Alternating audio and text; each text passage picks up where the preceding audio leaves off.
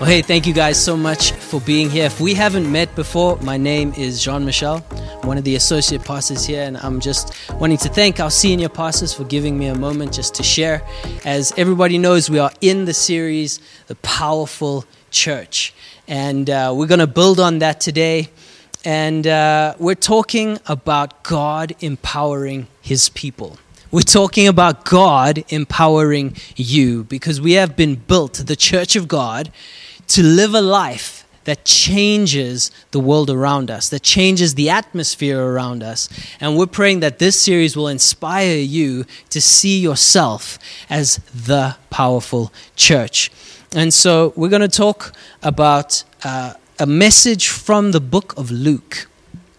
And I'm going to read the scripture to you and we're going to get into it. So we're reading from Luke chapter 7 and starting from verse 6. It says this Then Jesus went with them. And when he was already not far from the house, the centurion sent friends to him, saying to him, Lord, do not trouble yourself, for I am not worthy that you should enter under my roof. Therefore, I did not even think myself worthy to come to you. But say the word, and my servant will be healed. Let's pray. Father God, thank you today that you are speaking a word into our church, that we, you are speaking something powerful into our hearts. And we pray today that you will speak the word of the Lord. Come and open us up, make us ready for what you are about to say. We say, Have your way in us. In Jesus' name. And everybody said, Amen. Amen. Awesome. Today, our sermon title is Say the Word. Everybody say, Say the Word. All right, awesome. So, I'm going to kick today off by telling you a little bit about a weird moment in my life. Check this out. When I was about 22 years old, I had just started working. I was a brand new, straight out of university guy, and I kind of still had that student way about me. And I remember I had, uh, for those of you who know, I don't know, Standard Bank accounts, I had a student achiever account. I don't know if they still exist, it doesn't really matter, but it was basically your stock standard basic account with Standard Bank. And I felt, you know what? I am now a working man.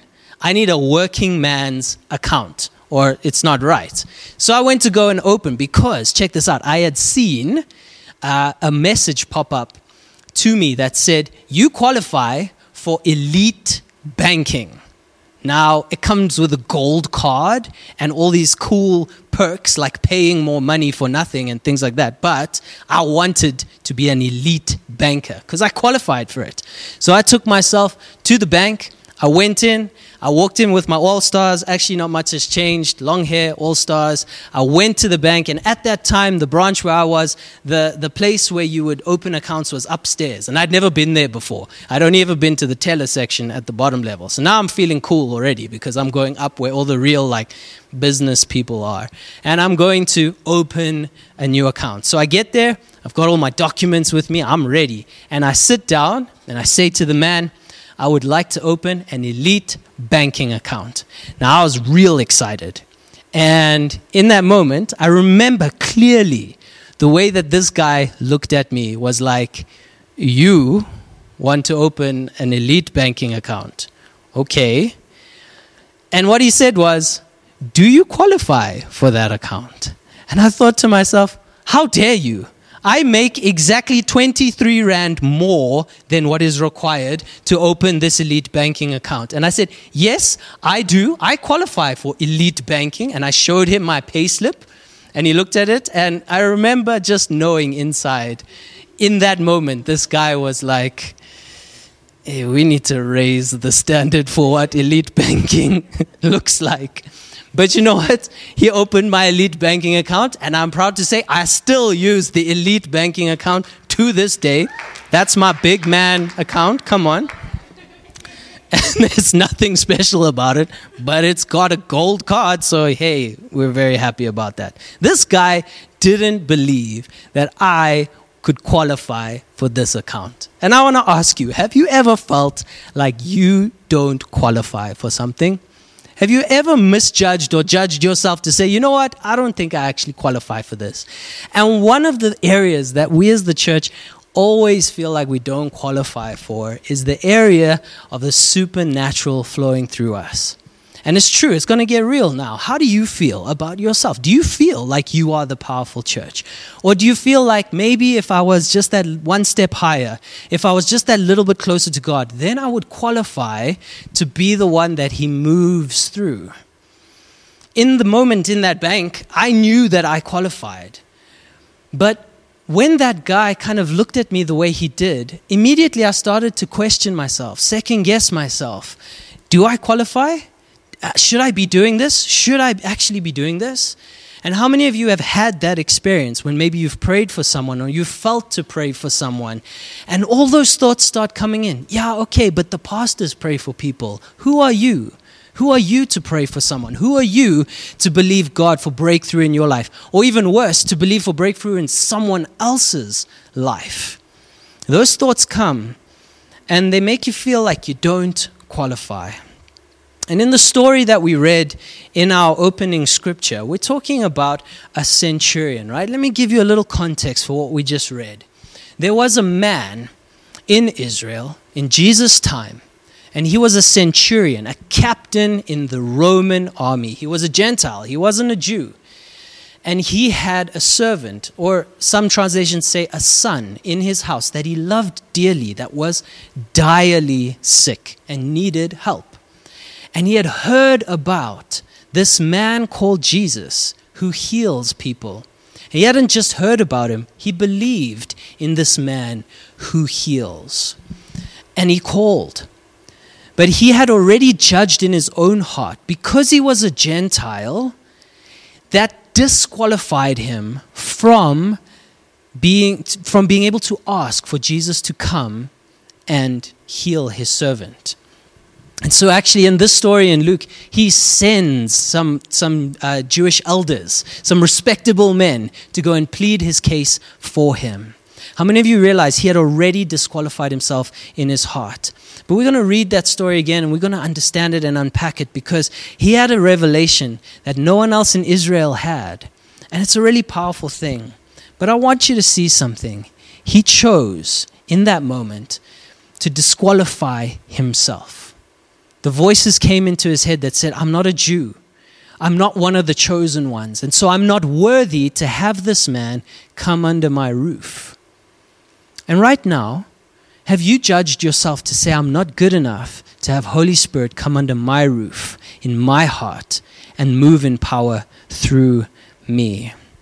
We're going to start a little bit with the history of the story. This story that's found in the book of Luke is one of those stories that you can find in other gospels. So if you're new to church or if, if you don't know the Bible so well, uh, the first four books of the New Testament are what we call Gospels. It's the good news. It's a story of Jesus' life. And you would imagine, just as I did growing up, that all four of them, I wondered, why do we need four books of Jesus' life?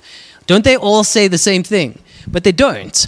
They all tell different parts of Jesus' life, and some of them overlap and some of them don't. But when you read all four, you get a broad and beautiful picture of who Jesus was. This particular story uh, appears in two books. And there's a powerful line that's, uh, that's found in Luke 7, verse 7, and interestingly enough, in Matthew chapter 8, verse 8. It's very funny. I don't know if God's doing something coinky dinky there, but it's kind of cool. 7 verse 7, 8 verse 8, right? And it's these words, right? The centurion says these same words in these two passages. The story is slightly different, but mostly the same, actually, remarkably the same.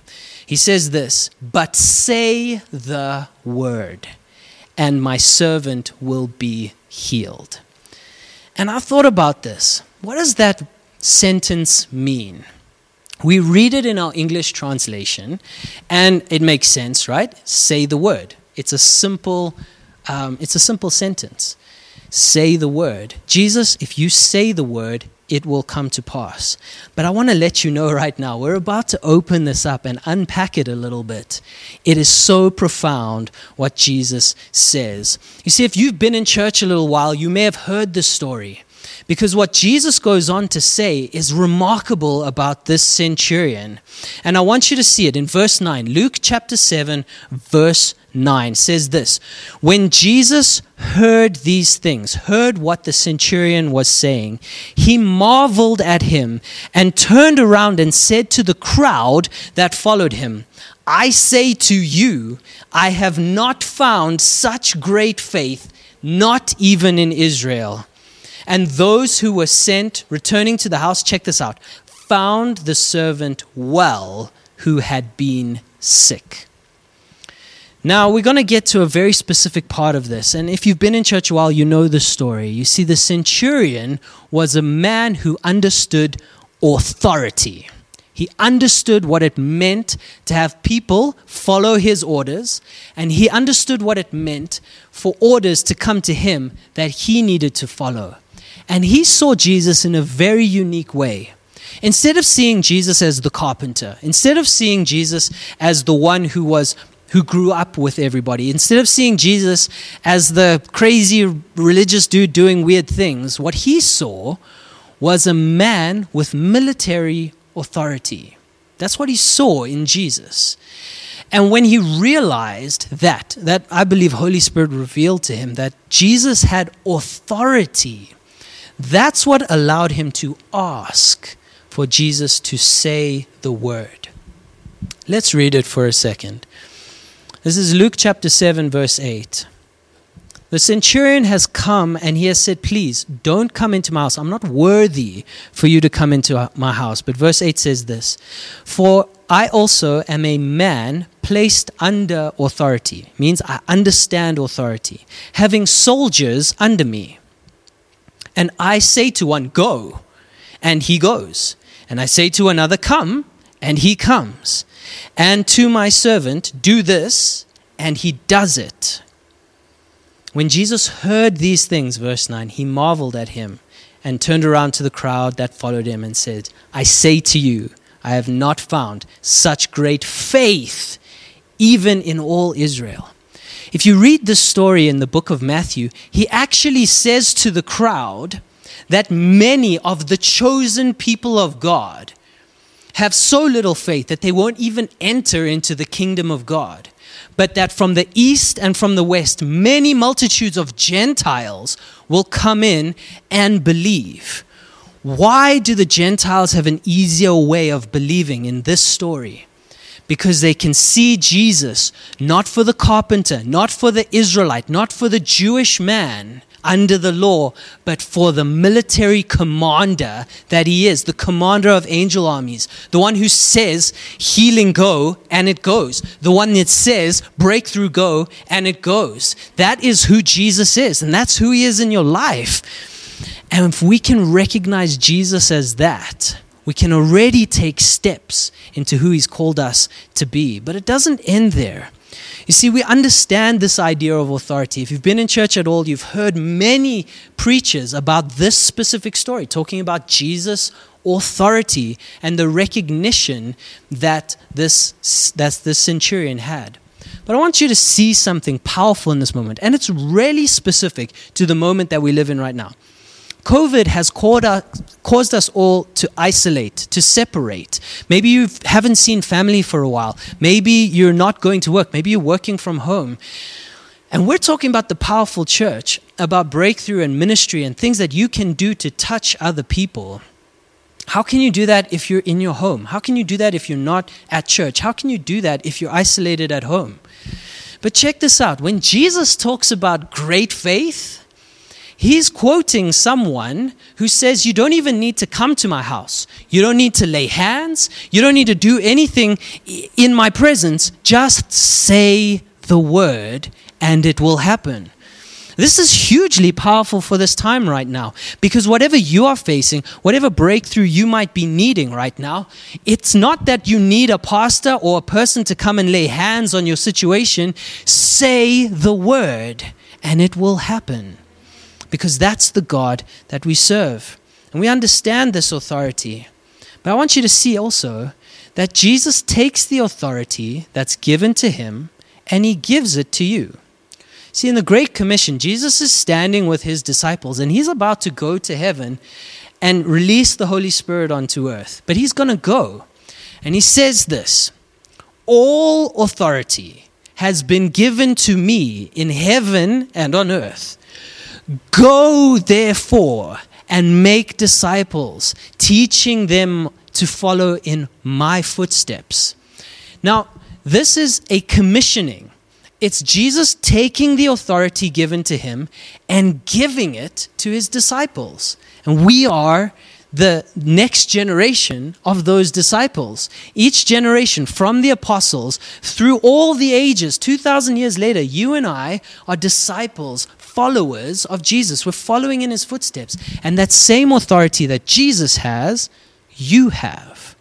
Now, if Jesus could say the word, it means you can say the word, and it will happen. Now, what hit me about this story was say the word. What does that mean? When Jesus says say the word, what, what, what does it mean, say the word? Or when the centurion rather says say the word. I looked it up. I looked it up in the original Greek to try and get a little bit of a deeper understanding. And we're going to go deep into this thing now, right? And so when you find the, the statement says, say the word, right? The first word is say. If you go into the original Greek, something profound happens. The word say in the original Greek means say. Just means speak. That's all it means. Speak. Okay? So that's not that profound. What does the word the word mean? This is where it gets cool. The word used in this case in Luke is a Greek word called lego. Lego.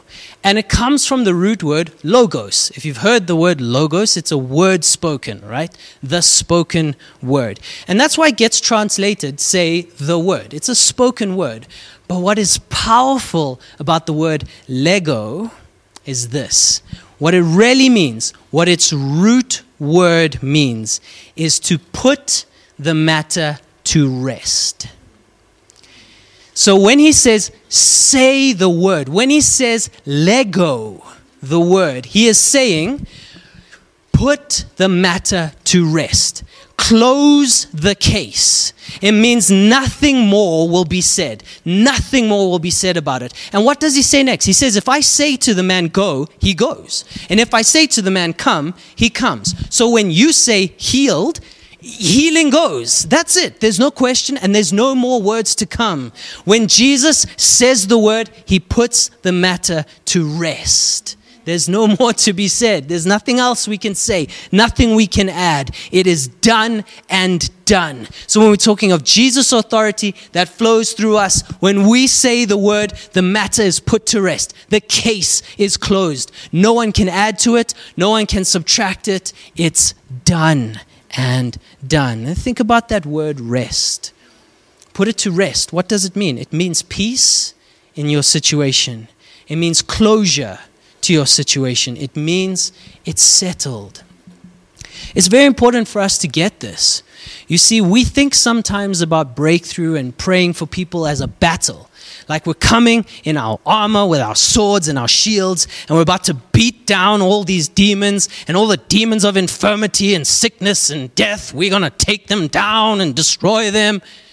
But in this moment, the centurion just simply says, Put the matter to rest, put the matter at peace. And you'll see this in Jesus' ministry.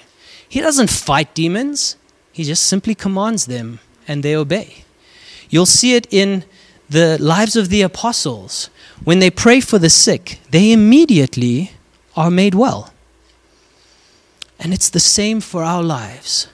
When we are speaking the words of healing, when we are saying the words of healing over our situation, breakthrough over finances, freedom from depression, freedom from sickness, we are not fighting, we are not battling, we are not struggling, we are resting in the finished power of Jesus Christ.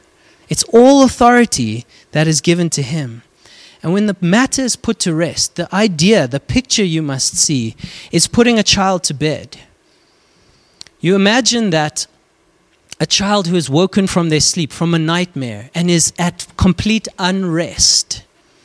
When the father and the mother come and they comfort the child and they put the child back to sleep, that child feels comfort and peace that everything is going to be okay. When we talk about this rest that Jesus puts us into, that is the picture in our minds. Now, how does this relate back to us? It relates in this way that you and I are tasked with making disciples, flowing in the supernatural power of God. And it's not meant to be a struggle, it's meant to be a rest. It's not meant to be something you have to fight for. It's something that when you stand in the authority that Jesus has given you, you simply say the word and it comes to pass. Now, I have one more question for you. Why did the centurion feel so unworthy? I've often asked this question. You know, Jesus says to everybody that he, is the mo- he has the most faith out of anyone in even Israel. That means all his disciples. That means every person he healed. It means every person that turned and followed him. Out of all of them, he names this centurion as the one with the most faith. Why does he do that? Why does he say that this man? Is it because he's so humble, right? I've often asked that question. He says, No, no, no, Jesus, I am not worthy to have you under my roof. Is that why Jesus says he is, has the most faith? No, it's because he recognizes his authority. That's why he says he is the, has the most faith. But then why do they add that into the story? I want you to recognize that anytime any writer of the Bible, this is the inspired word of God, no part of this is to be looked over. No part of this is just to be read past. There's a reason why God decided to leave that part in the story of showing him be so humble. I don't think that this centurion was showing humility. In fact, I don't think this centurion was an extremely humble man. If you can imagine, the Roman army was the most powerful army in the whole world, and he was a centurion, a high ranking officer. He knew who he was. He was strong. He wasn't quiet and humble and pious. He wasn't that guy. He was a strong and powerful guy. So, what's going on here? I want you to see something, and it's really important for us to understand as we're talking about the powerful church. In the Old Covenant, healing came with terms and conditions if you were not a certain way, if you were not a certain type of person, if you didn't offer the right kinds of sacrifices, if you didn't follow God in a certain kind of way, these kinds of blessings were not available to you. You can see it in the story with, where Jesus encounters a Samaritan woman who is looking for healing, and she says, Heal me. And Jesus says, You are not of my people. My Father didn't send me to come to, to your kind. He sent me to come to the chosen people, the Jewish people. He was testing her in that moment. And she says, well, actually, Jesus, he goes pretty far. He calls her a dog. He says, Should I give the food that's meant for the children to the dogs? And she says this. She comes back and says, Yeah, but even the dogs feed on the crumbs that fall from the table. Jesus again says, Your faith, your belief, your faith in me has made you whole. What is he doing? Was he in that moment trying to push her down? Not at all. He was trying to demonstrate that in the new covenant, healing is not something you have to earn, it's something given and bought for a great price by Jesus Christ. See, when he went onto that cross, the word says, by his stripes we were healed we are healed and we will be healed by his stripes, not by our stripes.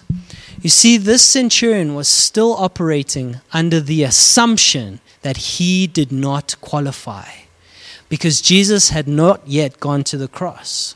He had not yet poured his blood out for all the Gentiles, for everyone to come to him. And why is this important? Because you and me, right now, we don't qualify. I come all the way back to the beginning. When I didn't qualify, or I felt like I didn't qualify for that bank account, the reality was I did qualify. No matter what that guy said, no matter how he looked at me, I qualified for that bank account. And right now, the enemy is trying to bring an old covenant understanding to you to say that because you are not perfect, because you do not worship God in the perfect way, because you have not earned his healing, it's not for you. And it can't flow through you because you got to be better. You got to be closer to God. You got to spend more time in the Bible. You got to fast more. You got to pray more. All of these things, they're good. They're amazing. They bring us closer to God, but they do not earn his healing and his power in your life because that was bought by Jesus and given to you as a free gift.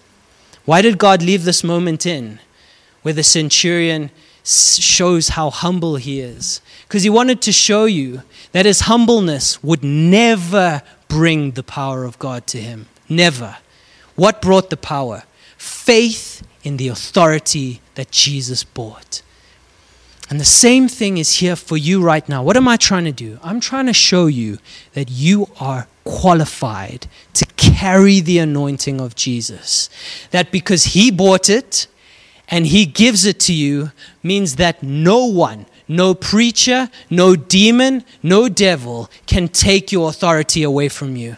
All they can try to do is cause you to think like that centurion. I'm not worthy for the Holy Spirit to come into my house. I'm not worthy to be a minister of the gospel of grace.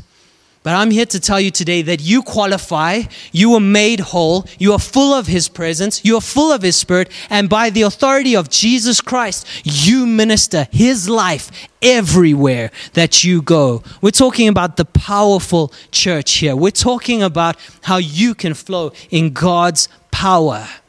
It's time for you to say the word. Not because you earned the word, not because you deserve the power, because you are the most humble or the most spiritual or the closest to God. No, you say the word because Jesus is alive in you, because Holy Spirit has filled you from your bones to the outside, and He's given you the power to say the word. You are healed, you are free, you are delivered. Breakthrough is yours. He's given you the power. All authority was given to Him, and now it is yours. And this is what you need to start to do in your life. You need to start saying the word. The enemy is trying to get you to close your mouth, to be humble and quiet in the background, to let the pastors and the preachers and the, the special people go and do the work of ministry. But the word says that pastors and evangelists and prophets and teachers and apostles were given for the equipping of the saints for the work of ministry. God always called you to go out and touch people. God always called you to be a carrier of His anointing, to be the one that would touch and change the world. And it's the enemy that's telling you that you're not good enough, that you don't qualify. You've got that bank teller sitting at you, looking at you funny, saying, If you pray, what's going to happen? Nothing's going to happen because you're not good enough. But today I'm here to tell you that even though you and I, we're not good enough, we're not qualified by what we do, we're qualified by what Jesus bought on the cross. That power is yours because He gives it to you. You see, that centurion recognized that Jesus had the authority. But do you recognize that you have the authority? Did you hear me today? I want you to say the words, I have the authority. Come on. I have the authority. Me, I have it. Not because I earned it, not because I deserve it, but Jesus gave it to me. And anything Jesus gives to you, no one can take it away. No one can take it away. And so I'm hoping today that you will hear this message, that you will hear who you are called to be, that you will hear the word spoken to you, that you are powerful and that you are filled with God's presence, that you are qualified by Jesus to be a minister of His power. It's in you, and it will flow through you if you let Him say the word through you. The authority is yours today. And so I want to pray for a moment. Wherever you are, if you're watching from home, if you're at one of the campuses, all around this place, let's just close our eyes. And for a minute, let's get alone with Jesus Christ. I'm speaking to you today if you've ever thought the words, I'm not good enough to do this. If you've ever been scared of praying for someone who's sick, if you've ever been scared that nothing's going to happen, or if you've ever been scared that you're not good enough, leave it to someone else. Let someone else who's better than me do it. If you've ever thought those thoughts, today I'm here to pray and speak to you. Because God has anointed you. God has given you that life. And we're going to pray together. So, all around this place, if that's you, just open your heart right now. Let's pray. Holy Spirit, this centurion understood that Jesus had authority, but he couldn't yet see that Jesus was going to qualify him just as much as he was going to qualify the people of God, the chosen ones. And today I'm saying to everyone listening to the sound of my voice that if you are a follower of Jesus, if you are a believer in Jesus Christ, you are qualified by his gift. You are made to qualify for his outpouring. You are made to qualify for his spirit, for his power. And so I break off any thought that says I'm not good enough. I break off any thought that says I need to earn it. I break off any thought that says someone better than me should be doing this. And I replace it with the thought that I am enough. I have the power of God. I have His authority. I have His life. I have His Holy Spirit inside of me. And right now, wherever you're sitting, whatever you're doing, begin to pray this prayer Father, I have authority because you give me authority. One more time, pray it. I have authority because you give me authority. And so, Father, I pray for every person that, Lord, they would be inspired to go out and minister, to go out and pray for the sick, to go out and give words of knowledge, to go out and change the spiritual atmosphere wherever they go. I pray, Father, that you outpour your life on them. I pray, Father, that you outpour your peace on them, that you give them boldness, that you give us courage, that you'll make us ready to be that powerful church that's going to change this world, that's going to change the life that's happening here in South Africa, in our families, in our homes, Father God. Inspire Inspire us, fill us with your life right now. In Jesus' name we pray. And everybody says, Amen. Here's what you need to listen to and take from this message the power of God's word in his mouth is as powerful as the word of God in your mouth. It's his word flowing through you. And when Jesus says the word, it closes the case, it puts the matter to rest. In your life, when He speaks finance, it is at peace. Finances will align with His word. When He speaks healing, it is at peace. Healing will follow His word.